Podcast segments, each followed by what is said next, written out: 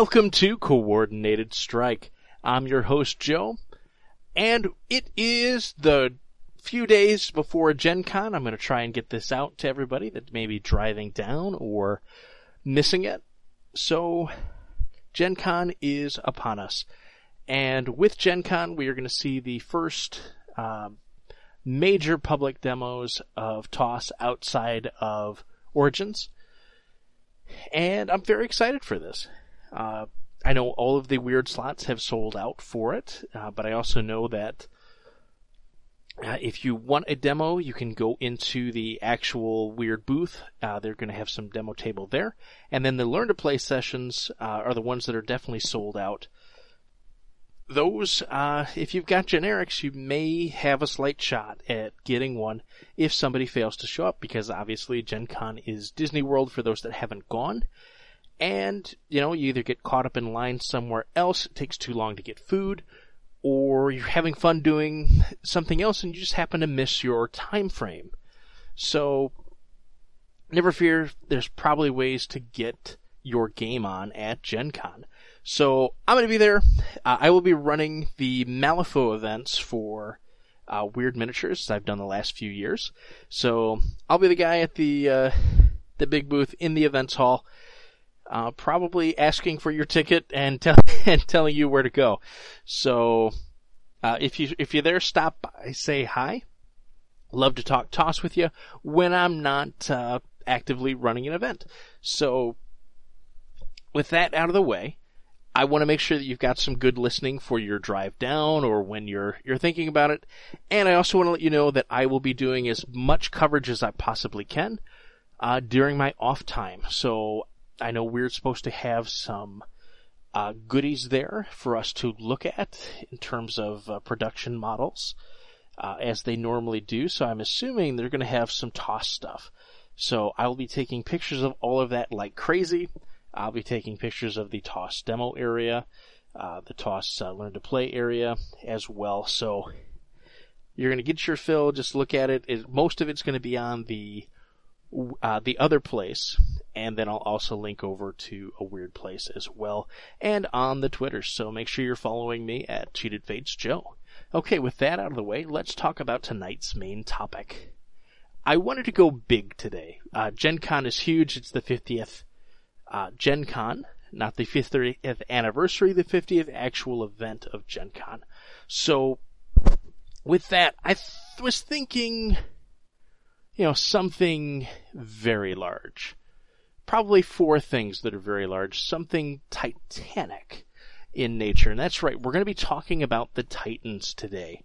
And what it means to be a Titan class in the other side. Uh, these are the big stompies uh, that each of your factions, each of your allegiances have. They are sort of the pinnacle of how that uh, particular allegiance likes to wage war. And so I figured we'd start in kind of an odd place, um, because I'm a little neglectful of this particular allegiance, and I apologize. I know a lot of you are very much into the Burning Man. So let's start off with the Gore Scythe. Alright, so the Gore Scythe is a hulking behemoth of many dragon-like heads. It's very similar to a hydra. Uh, it actually comes from Eastern European myth in terms of the gore. So, and it's it's essentially a hydra. Uh, as you take out heads, heads are replaced. And it functions mechanically the same with rapid regeneration. So when this unit activates, you can discard a card and attach one snapping head asset. Uh, it has a Hungry Maw attack, uh, active value 6 versus defense, high strength, and the target's going to gain a shaken token. So again, follows all of how the how the cult of the Burning Man kind of operates. They're going to operate on high efficiency attacks that are going to weaken the effectiveness of the opponent, and they're going to be pretty well made out of paper on the other end. Uh, the Gore Scythe clocks in at armor six. For those uh, counting at home, there are one, two, three, four, five five infantry options in Cult of the Burning Man that have one armor higher than the Titan, and typically uh, the armor values on Titans are typically higher than your infantry across the broader spectrum. But again, because it's the pinnacle of the Burning Man, and the Burning Man is about high value attack and not so much staying power, you get armor six on the Gore Uh, it is a it is designed primarily as a close combat beater. Uh, it has a very strong speed of seven base, and it can utilize the portals. So you've got a lot of tactical depth with this particular piece of this particular creature of war. Uh, let's look at a snapping head asset. Uh, the snapping head asset is plentiful, so you can have more than one of them attached. It is versatile, so again, you're getting that extra attack for each one of these that you have. Uh, the jaw itself is base 3 uh, versus defense, and then while dueling, uh, this actually means gains plus 1 AV for every snapping head asset attached to this unit, uh, and it is a base strength of 3. So the more heads you've got, the more effective that snapping jaws attack is going to be. So if you were following along at home, base cost of this is seven. You could add two snapping heads and bring this in at nine points. And then when it activates, you can rapid regenerate and discard a card, and then you attach your third snapping head asset. So you can actually get this one at a little bit of a discount and still have a full asset load. It's something to consider, uh, but there are other configurations that may serve you a little bit better and be a little more interesting as you as you go through. Uh, the disable on that is two. So if you go a full head loadout, it can take six damage uh, on its front side, three damage on each of the assets on the backside. So one asset, one on each of the assets once they're damaged. So it can absorb nine base before it takes its last effective wound.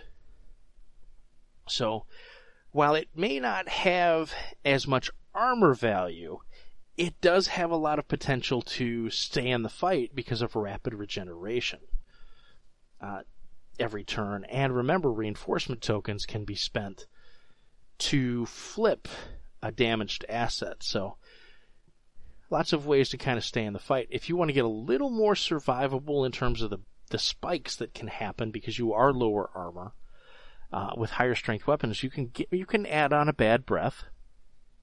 Uh, again, it's a versatile. Uh, it gives you a ranged attack uh, that is also area, and it has a trigger for nimble, so it can help with the uh, additional mobility on this beast, which is not bad at all. Uh, then there's the splitting tail. This will take up a tail slot. Uh, adds plus three speed. And when a fire team in this unit is placed at base contact with a portal marker, it may immediately move up to five inches. So we can use this asset in a lot of different ways, and this is probably one that I would utilize quite a bit.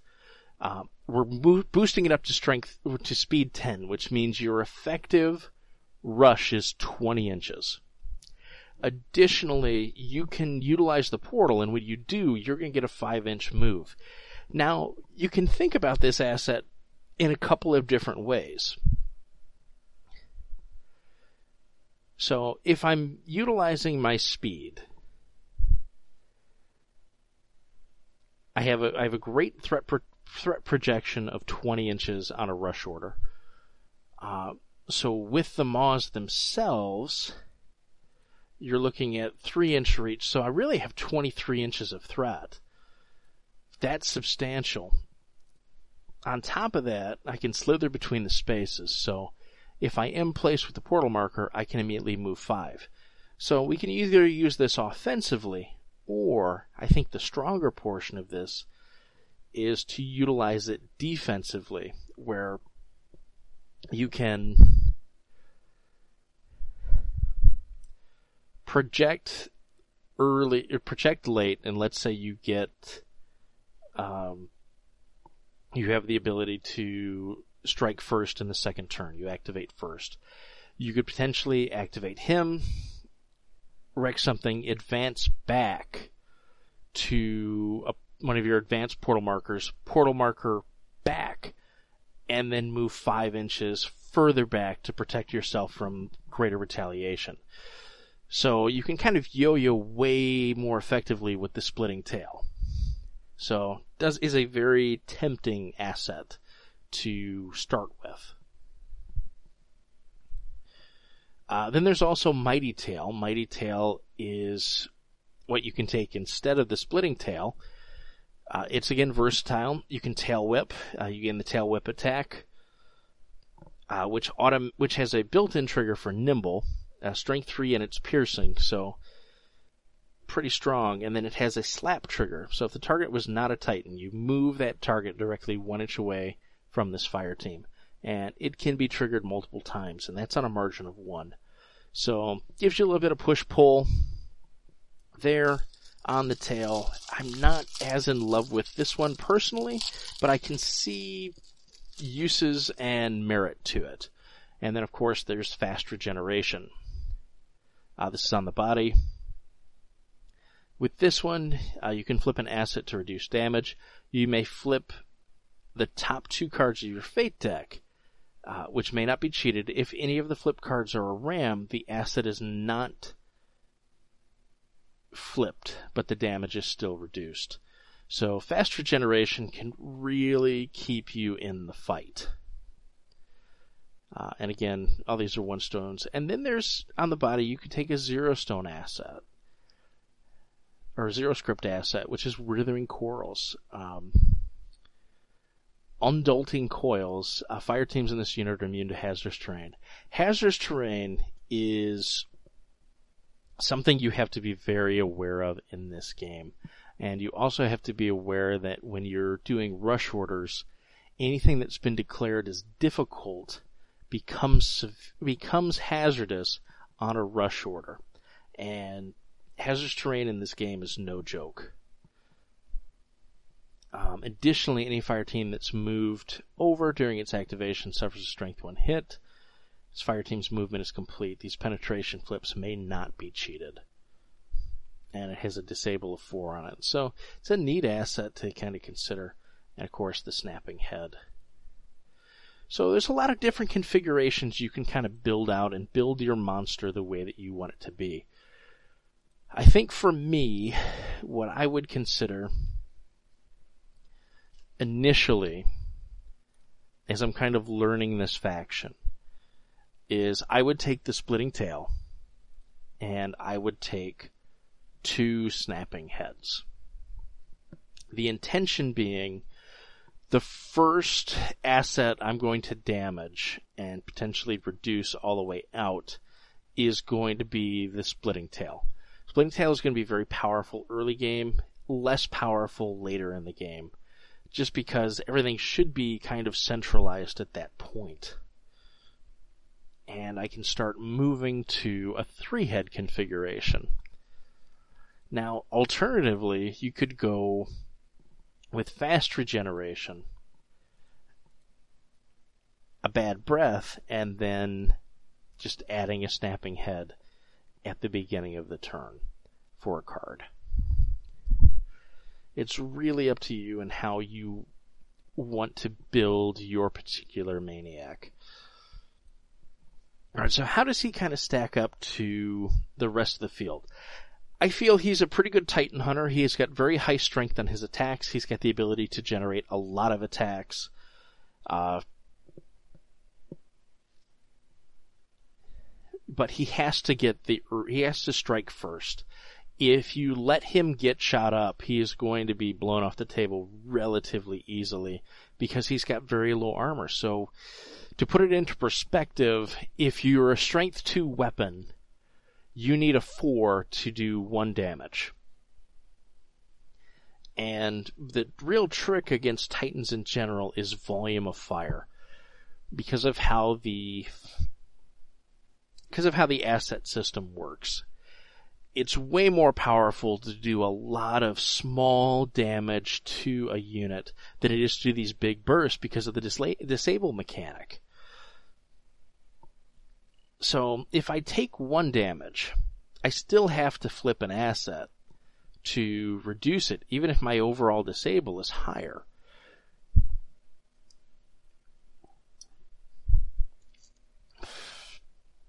So with that in mind, the Gorscythe really lets my low strength shooting have a ton of value against it.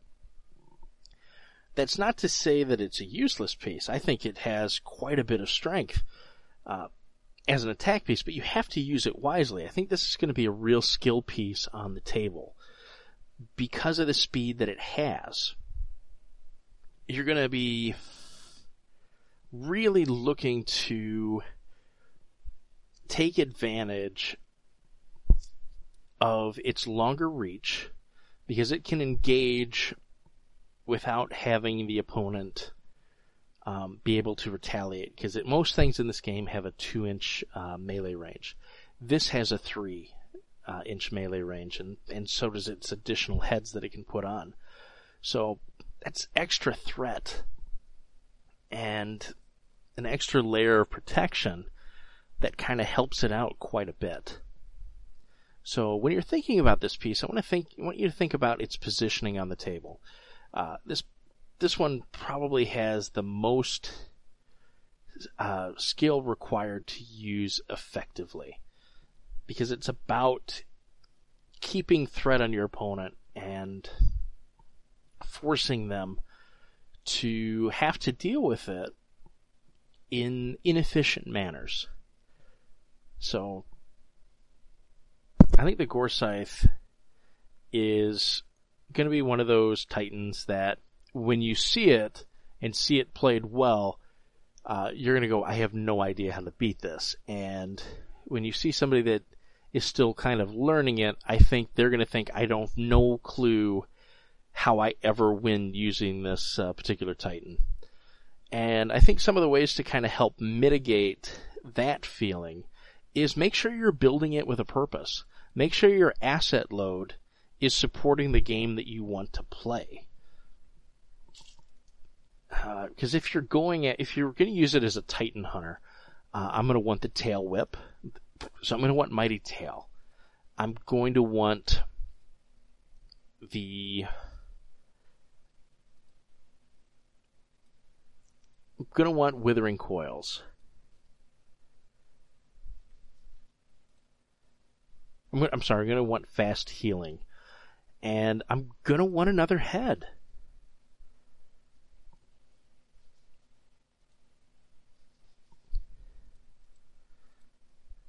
Actually, I think I'm going to want bad breath on that. And the reason I want the bad breath over the snapping head is the snapping head I think is something you move into as your assets kind of get broke off as opposed to a strategy that you start with if you're going Titan hunting. I want to have the ability to be more mobile than some of my opponent's ones because the Gorscythe, the Gorscythe is one of the fastest uh, Titans in the game, and I think we have to really play to its strengths, which are its speed and its hitting power. And so I want to make sure that we're getting our volume of attack in the right spot and that we're putting in into the right thing. Uh, so I don't know if, if Titan hunting is really where I want this.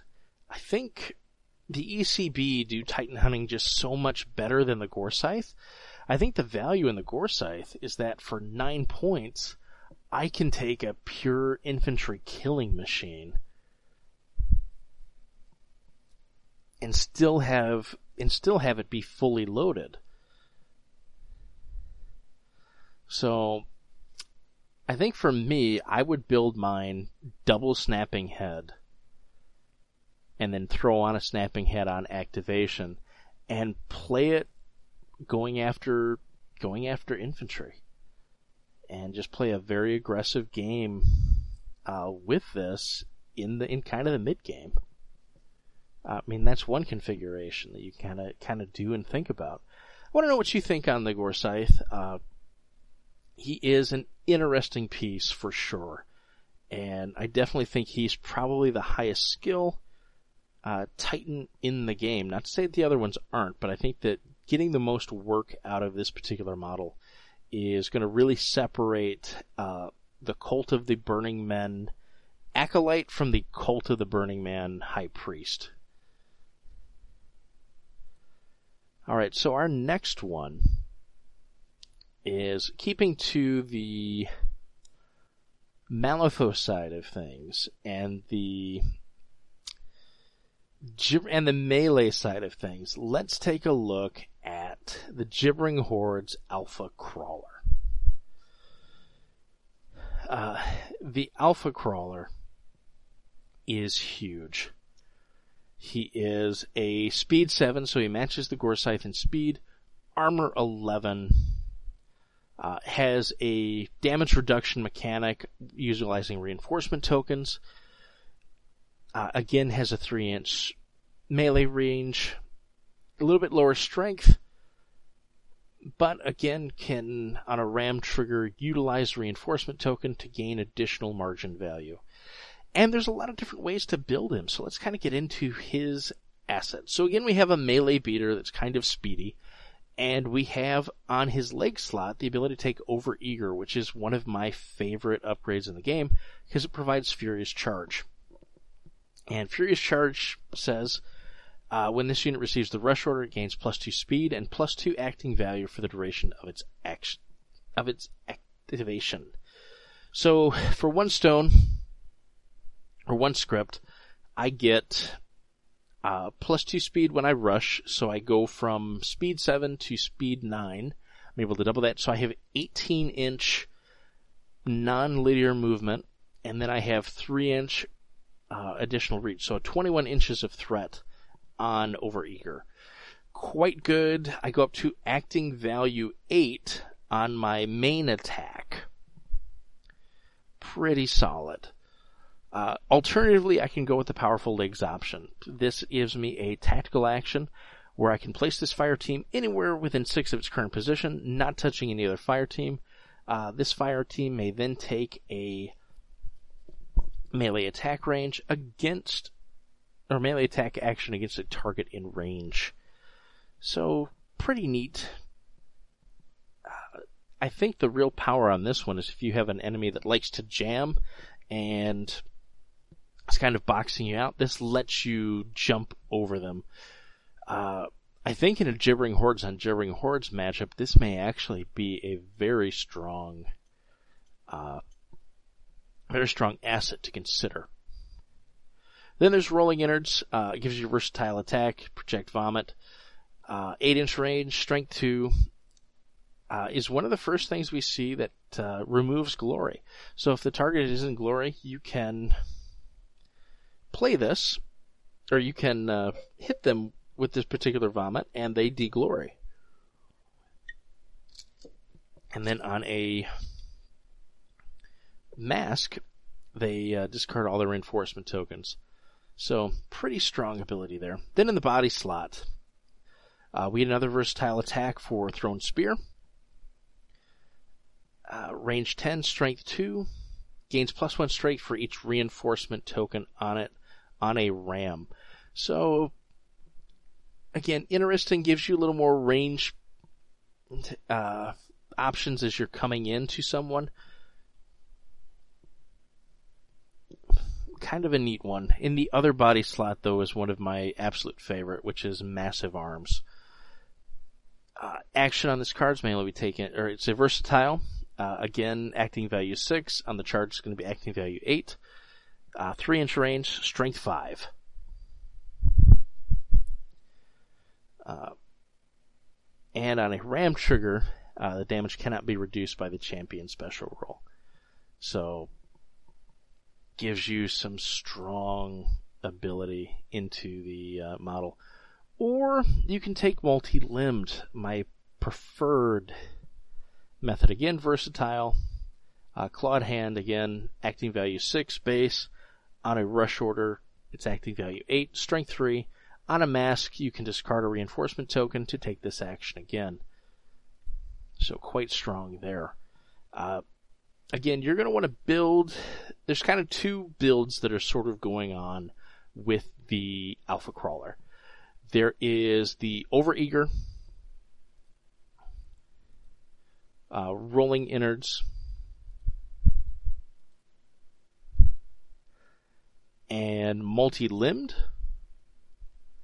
configuration where you're playing to rush as often as possible, uh, get as close to the enemy as possible. You're projectile vomiting onto them. You're degloring the degloring a unit, then you're hitting it with your main uh, weapon melee attack, your versatile multi-limbed, and if you have the trigger and a reinforcement token, you're uh, doing three melee attack, da- three melee attacks, and a projectile vomit onto your target. Not a lot's going to be able to hold up to that much strength three hitting.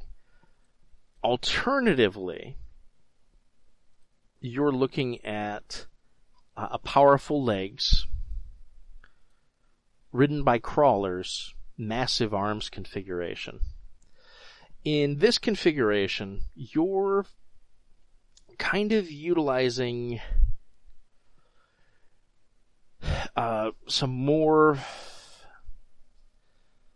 tactical play.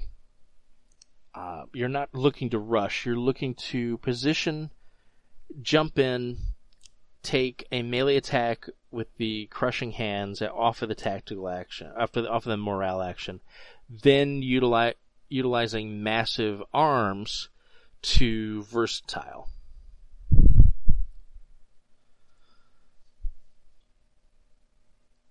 So, kind of gives you a different feel, uh, more of a positional piece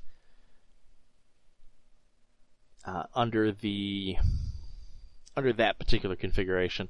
And then there's a couple other ways you can go about it. Um, you could go a powerful legs into rolling innards, uh, into multi-limbed, or over eager with ridden by crawlers and massive arm. And those are going to play similarly. The the alpha to me uh, is built to get into the fight, stay in the fight as long as it can, and wreak havoc. It is a disruptor piece in the purest sense of the word. Um, it's going to go in, it's going to try and beat down whatever the enemy's core is. If the enemy's core is infantry, it's going after infantry. If the enemy's core is a titan, it is going after the titan and it's doing so up close and personal. And I really like the alpha, and I really like the alpha in pair, uh, in pairs. I am planning on running two alphas, uh, as a matter of course, in my gibbering hordes. And the reason for this is, again, it's kind of the paragon of the faction, paragon of the of the allegiance. These guys hit hard, they utilize the reinforcement mechanic uh, in multiple ways, either to generate additional attacks, up their strength, reduce their damage, and the armor value on these guys just means they're very survivable in what is a pretty survivable uh, group. And anytime they're not shooting at your alpha and they're putting into your little dudes, your little dudes can come back. And if they're not trying to take down your alpha, then your alpha just wreaks havoc. And so they they have a total uh, danged if you do, danged if you don't. Uh, that I really enjoy as both a commander and as as someone trying to solve the puzzle against them. Now, just like most Titans, they have the defense of three and the willpower of two. So very low stats to kind of provide additional margins, but they're armor 11. They are armor 11 in a faction that has an average armor of six, little less. these guys are massively survivable in comparison to the rest of the force. And they should be. They are the absolute paragon of the team. And so I really like them. And it wouldn't be a Titan episode if I didn't at least touch on uh, who can fight for both and be a commander in both uh, the Gibbering Horde and the Cult of the Burning Man. Uh, he is utterly ridiculous, and if you have not uh, looked at his card, look at his card. Uh, particularly the front side. He is a commander. He is a Titan. So he gets a free tactical action or free morale action every turn. Uh, in addition to whatever actions the order grants him, he can take three upgrades as a commander because he has Titan. And you always get to take the most upgrades of whatever status stations that you have uh, within the game or unit type.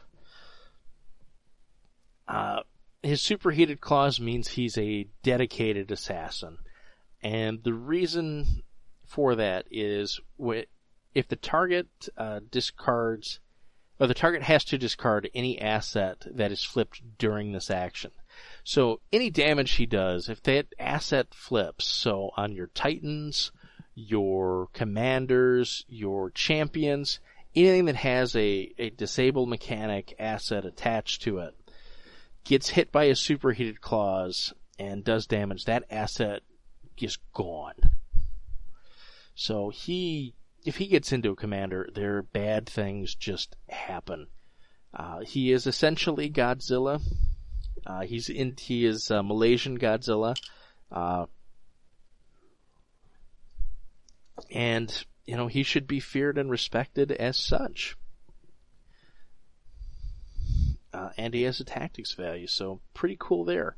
So, the focus of most of the Titans that I've talked about so far have been melee centric with some range support.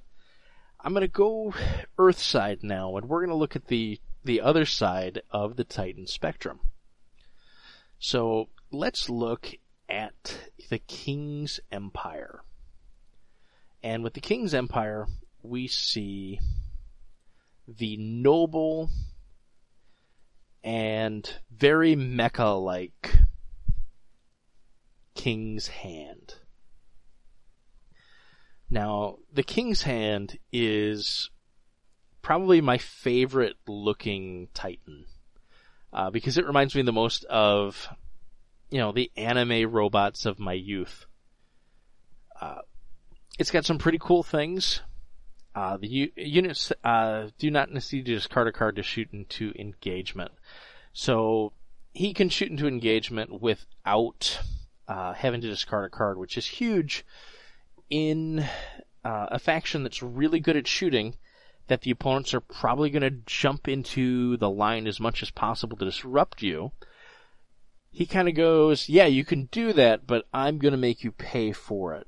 Uh, he has a massive Gatling gun as a base attack and he's got powerful shot. So on a margin of three, he gets to raise his strength by one, and he can do that multiple times. And The base strength on it is three, base range of 18. Uh, King's Hand is not to be trifled with, and you can configure him a couple of different ways. So on his right arm slot, he can add a versatile, uh, massive machine gun. Uh, acting value 6, verse defense, 16 inch range, strength 2 area weapon. Uh, it has option for wide arc on a margin of 2, uh, which increases, in, immediately increases the pulse range of the area action by 1, uh, and you can declare that multiple times. So area is 3 inch base. If you have a margin of 2, you go to 4. Um, or 4 inches if you have 4 margin available you could do it twice and go to an area of five inches and really wreak havoc on people that are trying to avoid the, the area damage. And on a ram, uh, he can take this action again against a different fire team in the target's unit.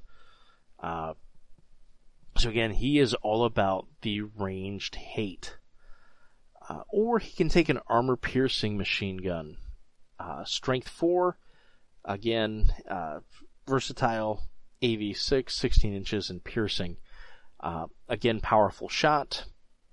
So on a margin of 3, he gets to raise the strength, can be declared multiple times. And then on a mask, he's got concentrated fire. Uh, the action immediately gains plus 2 strength. So this is for ripping apart heavy armor targets. If you're facing Abyssinia, or you're planning on facing Alpha Titans, this machine gun is one of your best friends. I highly recommend it. Uh, on his head, he can have a Soulstone processing matrix, which is automatic defense. Uh, this unit may discard two cards uh, when suffering damage. If it does, you reduce the damage by one. Uh, which means if you're suffering one, you could discard two cards and reduce that damage to zero because you've reduced it by one. Uh, and he also has moments of free will. When this uh, when this unit is in glory, its fire teams gains plus one AV to all duels. Alternatively, you can go with the Soulstone powered laser. It's versatile. It is a strength 6 magic attack versus defense, 8 inch range, strength 4. Uh, if this action kills a fire team, you get to draw a card. Uh, in his left hand, you can have a massive drill, AV7, range 4, strength 3, piercing. And it gives him a tactical action called Drill Baby Drill. Create a 50 inch piece of difficult low terrain. Place it into base contact with this unit. If any fire teams are touched by this terrain piece, when it is placed, they suffer a strength three hit. And that's sort of him. So you, as you're seeing, you can kind of configure him with one of the machine guns, one, the Soulstone powered laser, and the massive drill, and he just outputs a ton of damage. He'll have four attacks a turn if he's in uh, if he's in engagement, or if he has something within four inches of him, that he or something he can get within four inches of, he can use his massive drill. He is just a beast. Uh, there's there's not a lot to say about him other than he is just really strong on the whole.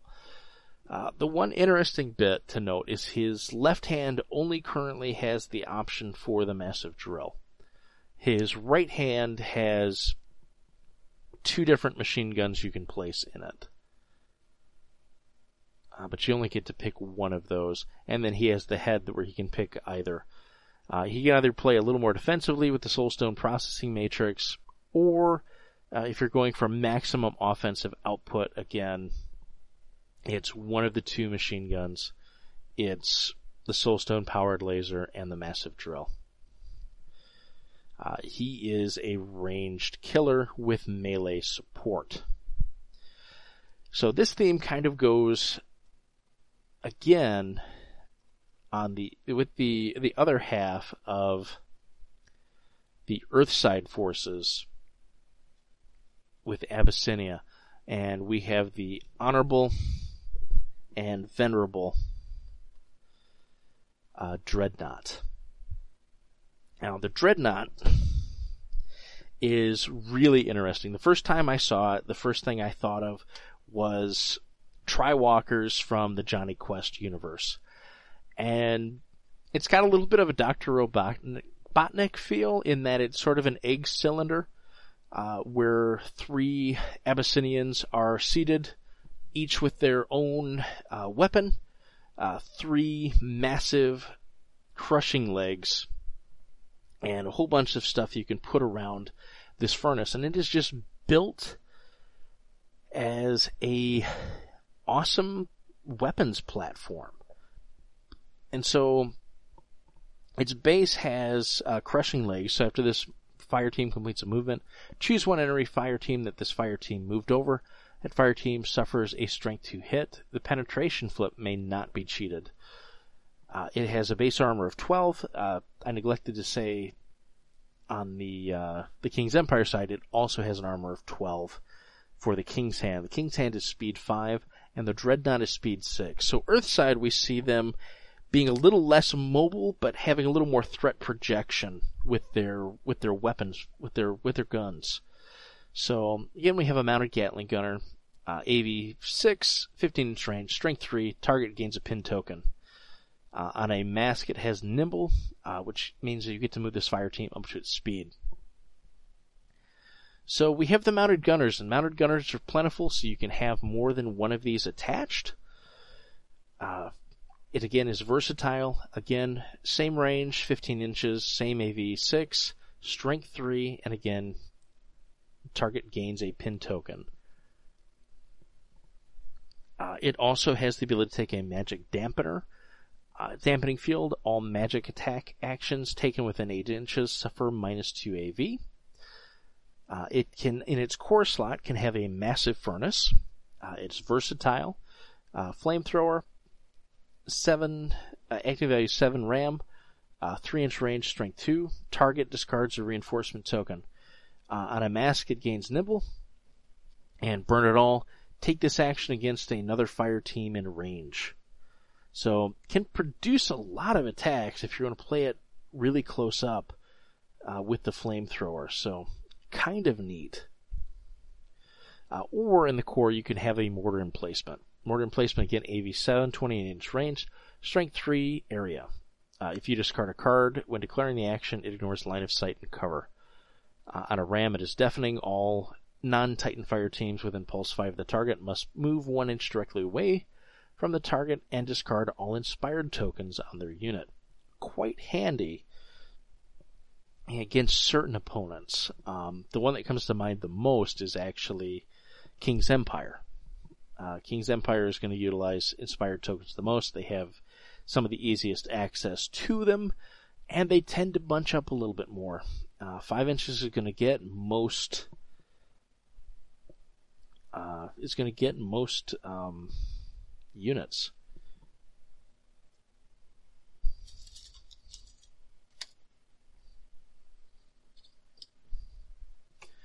Is going to get most units, so it's quite quite good for that. Uh, in the processor slot, it's got, got computational brain. Uh, Cunnings, it can gain tactics one. Uh, if it already has tactics, it gains plus one tactics instead. So if you're if you play a lot of uh, the Lord of Steel, like I plan to, and I have in various t- times, the the fact that he gets one tactics can sometimes feel like a little bit of a detriment. Having tactics available on your dreadnought can kind of help solve a bit of that problem. Uh, additionally, you could go the gramophone amplifier, which is also in the processor slot. This gives you the Abyssinian anthem. Uh, so when a unit ends its activation, friendly squads within one or more fire, one or more this fire team within four, uh, the unit of this unit, fire team, the the unit's fire team gains a reinforcement token. So basically, it can move up when it ends its movement when it ends its activation, if there are friendly squads that have more, uh, one or more fire teams within four of this unit, those units gain a reinforcement token. So he can really help support your elite troops quite a bit, and it becomes a range support platform, which is kind of its intention. So there's a couple configurations I really love. Um, I am a huge fan of the three mounted gunners uh, which for those counting at home, if you take three of the mounted gunners and you have a base gunner on your platform, that is four attacks a turn, uh, each putting out a pin token. That's pretty darn good. Uh, on a 15 inch range with a, a 6 inch walk and potential to take another 6 inch walk off of the nimble trigger on the main gun. So that's a lot. That's pretty substantial threat. That's 21 inches base and potential to move on the main gun. You can kind of configure it against enemies. Magic Dampeners becomes really interesting and important against, uh, you know, things on the other side. Uh, in terms of Cult of the Burning Man, which has mostly uh, magic attacks. The dampening field can be really strong. Uh, additionally, the massive furnace, if you're configuring it to try and get maximum speed, you can get a second nimble uh, trigger option by taking the flamethrower. Now you are having this thing be a little bit closer, but it's got a built-in, it takes this action again, so you can really up your damage count as well. Uh, the mortar is fantastic, but you do have to realize that it does not have versatile. So if you're taking the mortar, you're essentially changing out your main gun for the mortar bombardment. The mortar bombardment is very good, so don't don't think I'm against it at all. I think it's really strong and, and definitely something to consider often. Uh, the brain again I like with certain commanders, but the gramophone offers quite a bit of tactical flexibility, particularly if you're playing high value infantry. So, what have we kind of learned going through the Titans and their upgrades? Well, in the case of the Dreadnought, the Dreadnought is a support weapons platform. Uh, so it plays very well into the super elite uh, army that is Abyssinia. So it plays a very ranged game with the ability to kind of customize against an opponent uh, through the utilization of its different uh, assets. Same thing with the King's Hand. Again, King's Hand, you have a little bit more of a ranged killer, where I would say the Dreadnought is a little bit more of a ranged support. Um, it's not to say the Dreadnought won't kill things, but the King's Hand is a dedicated ranged assassin in many cases, just because of this high strength it can generate off of its guns, its longer range, uh, higher armor, a little bit slower speed.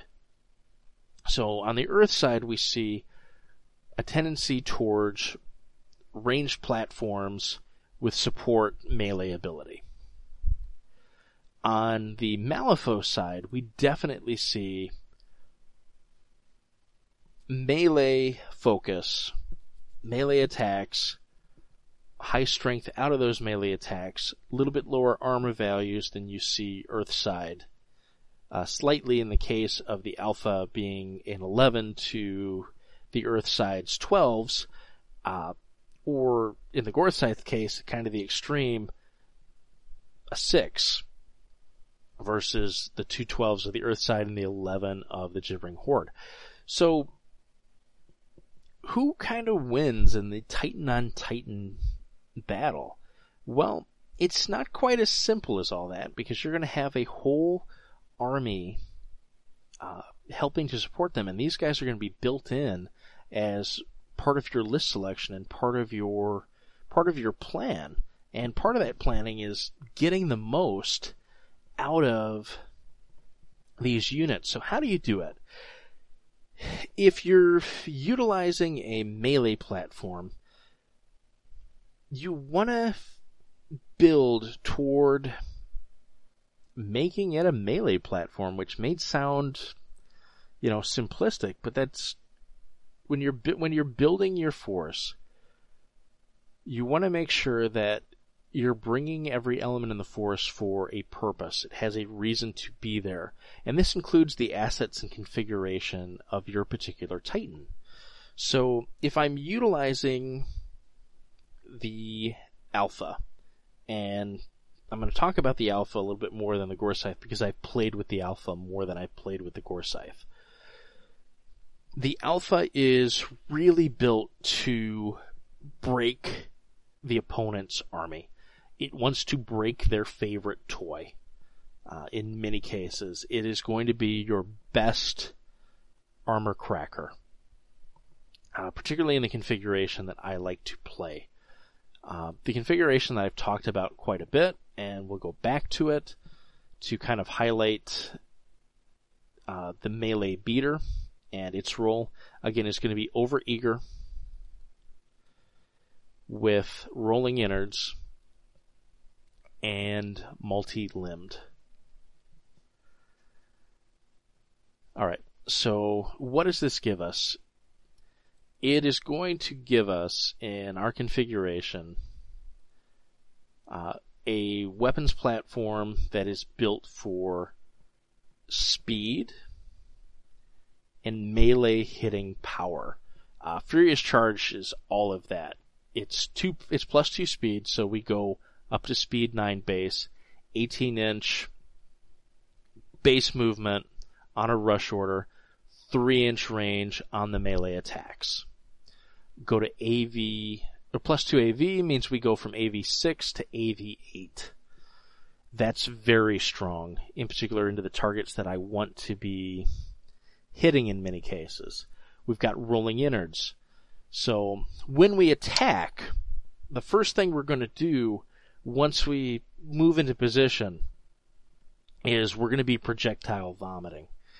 If the, typically all the time, the only time we're not going to be is if we are taking on a Titan. Uh, now, if we're going to take on a Titan, I'm going to want to use the projectile vomit before I use the rush speed. So I'm going to want to be within 8 of that particular Titan ahead of time if it's in glory, because the main thing with projectile vomiting is that I hit and that I deglory whatever I'm fighting, because I want them to be as squishy as possible. Then I want to utilize my multi-limb. Again, versatile attack. Strength 3, which is typically enough to get rid of most things. And I can discard, on a mask, I can discard a reinforcement token to take the action again.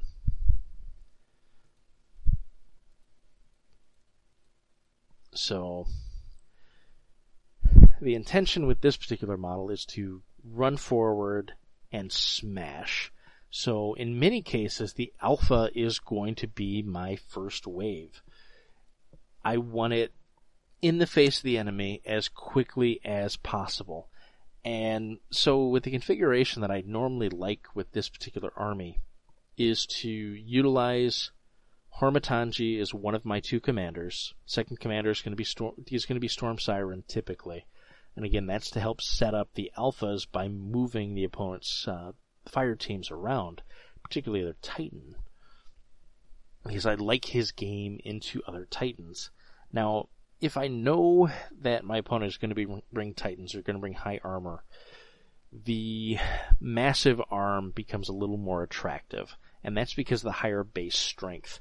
I lose out on the potential for an attack, but the higher strength typically is going to be more valuable into opponent titan, an, an opponent's titan,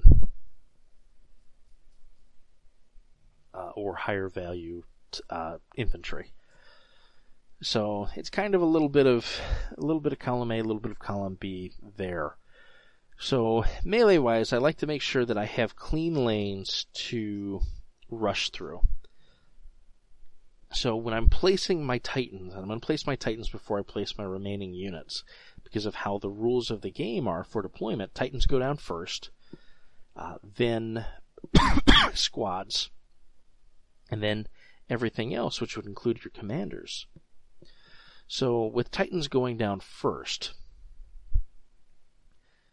I want to make sure they have clean lanes and lanes where if I'm if I'm playing my alpha, I want to threaten my opponent's titan. And so if I'm deploying second, I want to deploy my titans kind of opposite theirs. I want to project as much threat onto their titan as possible.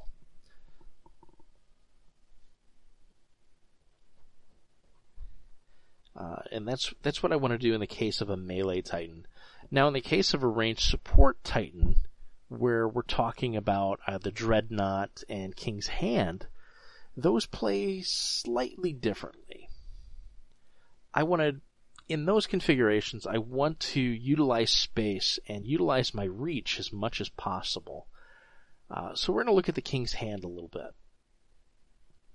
So the king's hand, let's say we're facing gibbering hordes.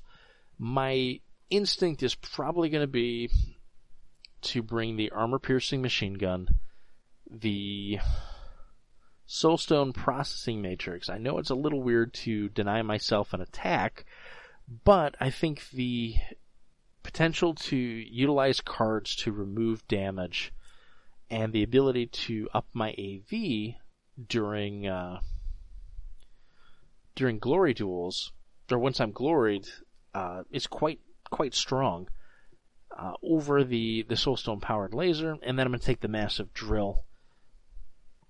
Because I know they're to be coming into me, and if they're to be coming into me, I'm to get a lot of work out of that particular drill. Uh, through both the the tactical action and the potential to you know use my four inch reach against something with uh, with only three inch or three inch melee range, four inch melee range versus three inch melee range. So I have, if I take these two, I have, I need to be within 16 inches of my prey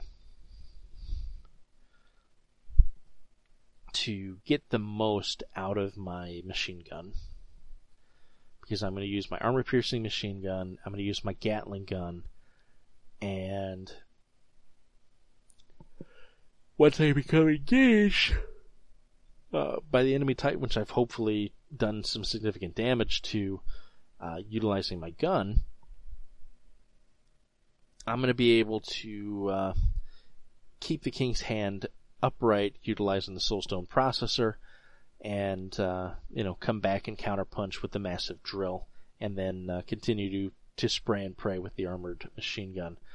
So i like to offset my range units so if if i'm deploying second and i see that my opponent's kind of centralizing their titans i'm to try and get the titan off to a flank by placing my titan offset of theirs. I may try and get as much distance between the two of us as possible because the more distance I have, the more shooting time I have into his infantry or into his titans before they get to me and can really start utilizing damage. Uh, so the same holds true with the uh, with the other ranged option, which is the dreadnought. Same principles apply. I want to use my reach to keep them from delivering their death blow. So it's kind of like boxing. If you're if you're a boxing fan, the uh,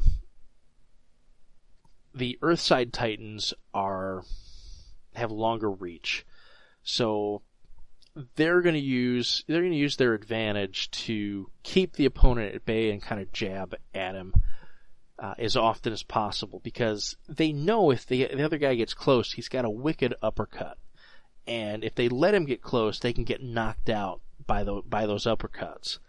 But if I can keep him at range, I can come in later after I've worn him out by keeping him at bay, you know, and deliver my haymaker, uh, utilizing my reach. And I just have to make sure that I keep him at bay to uh, to not get you know the uppercut and, and knocked out. So that's kind of the dance that you do with Titans and threat range and threat range projection to really get the most out of them. So they're definitely a model that I think you need to play with in the other side. I don't think they're an every game piece, but I think they're an often piece. Uh, there's some armies that are going to utilize them way more than others. Uh, the first being uh, gibbering hordes. Gibbering hordes, I am on record as stating, you know, I'll state it again. I think two alphas is a very good place to start a lot of lists with uh, the gibbering hordes. Be, kind of they're kind of because of the way that they're designed. Their base infantry is going to recur, and you want it to recur. You know, the smaller the smaller squads. It's what we want to do is recur those as often as often as possible. And part of the way that you help deliver your small guys who can do the do the final blow is having some real severe threats that need concentration of firepower to keep your main units upright because they don't have a lot of armor. You know, it's it's very possible that you're going to have units that never reach the the opponent's side while playing uh, Gibbering Horde.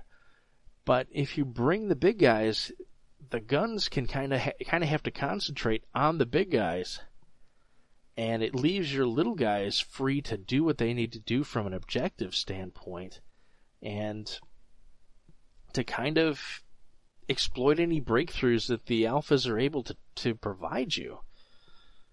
Uh, so I am a, am a huge fan of the alpha. I am also a huge fan of the. I'm a huge fan of the King's Hand in a lot of configurations of King's Empire list, and that's because King's Empire wants to shoot things, and the King's Hand is very good at shooting things to death. Uh, and it's very hard to take him down. He has very high armor stat. He can stand way back and shoot, and then when he's done doing that, he can walk backwards and go, "Can you hit me?" You know, so he's got a way to kind of keep that reach game going. Uh, I mean, I feel the exact same way about the Dreadnought. I utilize the Dreadnought a ton in Abyssinian list. And it's because he just can just be so darn versatile. Uh, he helps he helps Abyssinia play the game that they want to play in many cases, which is to take very elite, uh, expensive infantry units that hit very hard, but have difficulty suffering losses. And he helps mitigate that with the uh, gramophone upgrade. He can additionally, or the Dreadnought additionally can provide quite a volume of firepower downrange and utilizes a ton of pin tokens. I really like him into, uh, you know, the, uh, the Gibbering Horde because Gibbering Horde utilizes a ton of reinforcement tokens. And if they don't bring the, uh, the Whelks, they don't bring the Whelks, they're susceptible to pin tokens. And I want to make sure that I have a good source, a good reliable source of pin tokens uh, in general in, in a lot of my lists, but especially into Gibbering Hordes. And so I really like all of the Titans, the Gore Scythe included. Uh, again, the Gore Scythe I have the least experience with, uh, both with and against. That said, I see really strong potential for the Gore Scythe as a melee weapons platform. It just does really different things. In a, uh, in a lot of ways, Cult of Burning Man is all about doing things in really different ways. And so I appreciate that. I like that quite a bit. I don't know that I would go multiple Gore Scythes, but I'm sure somebody's going to do it and they're going to prove to be incredibly effective because Titans are good in this game. But you also don't need to have one. You can you can play just fine and play list just fine without a Titan, uh, whether your opponent brings a Titan or not. Uh, so it's kind of the great thing about the other side is your list building is really up to you and up to the scenario and up to your your skill level with certain pieces. But I encourage you to try them out, get them onto the battlefield. And I want to I want to start a discussion about the Titans in general. I mean, who do you think would win in a straight up fight? Is it as simple as you know, the the range guy is going to win because he's ranged, or the alpha is going to win because he seems to be built to get in to the threat range of all of these models and just tear them apart uh, with his high strength? Or is it the Dreadnought with his versatility? Uh, or is it the Gore Scythe with his sheer potential volume of attacks and recursion ability? you know, let me know who let me know who you think would win. Uh, let me know if you've liked this episode as we kind of go through uh, the four Titans, how the options that you have with them, kind of their play style, and uh, definitely a topic I want to revisit once uh, the Kickstarter starts rolling out and we get more table time with all of these. So until that time, remember, if you've got a tactics token, you can make a coordinated strike.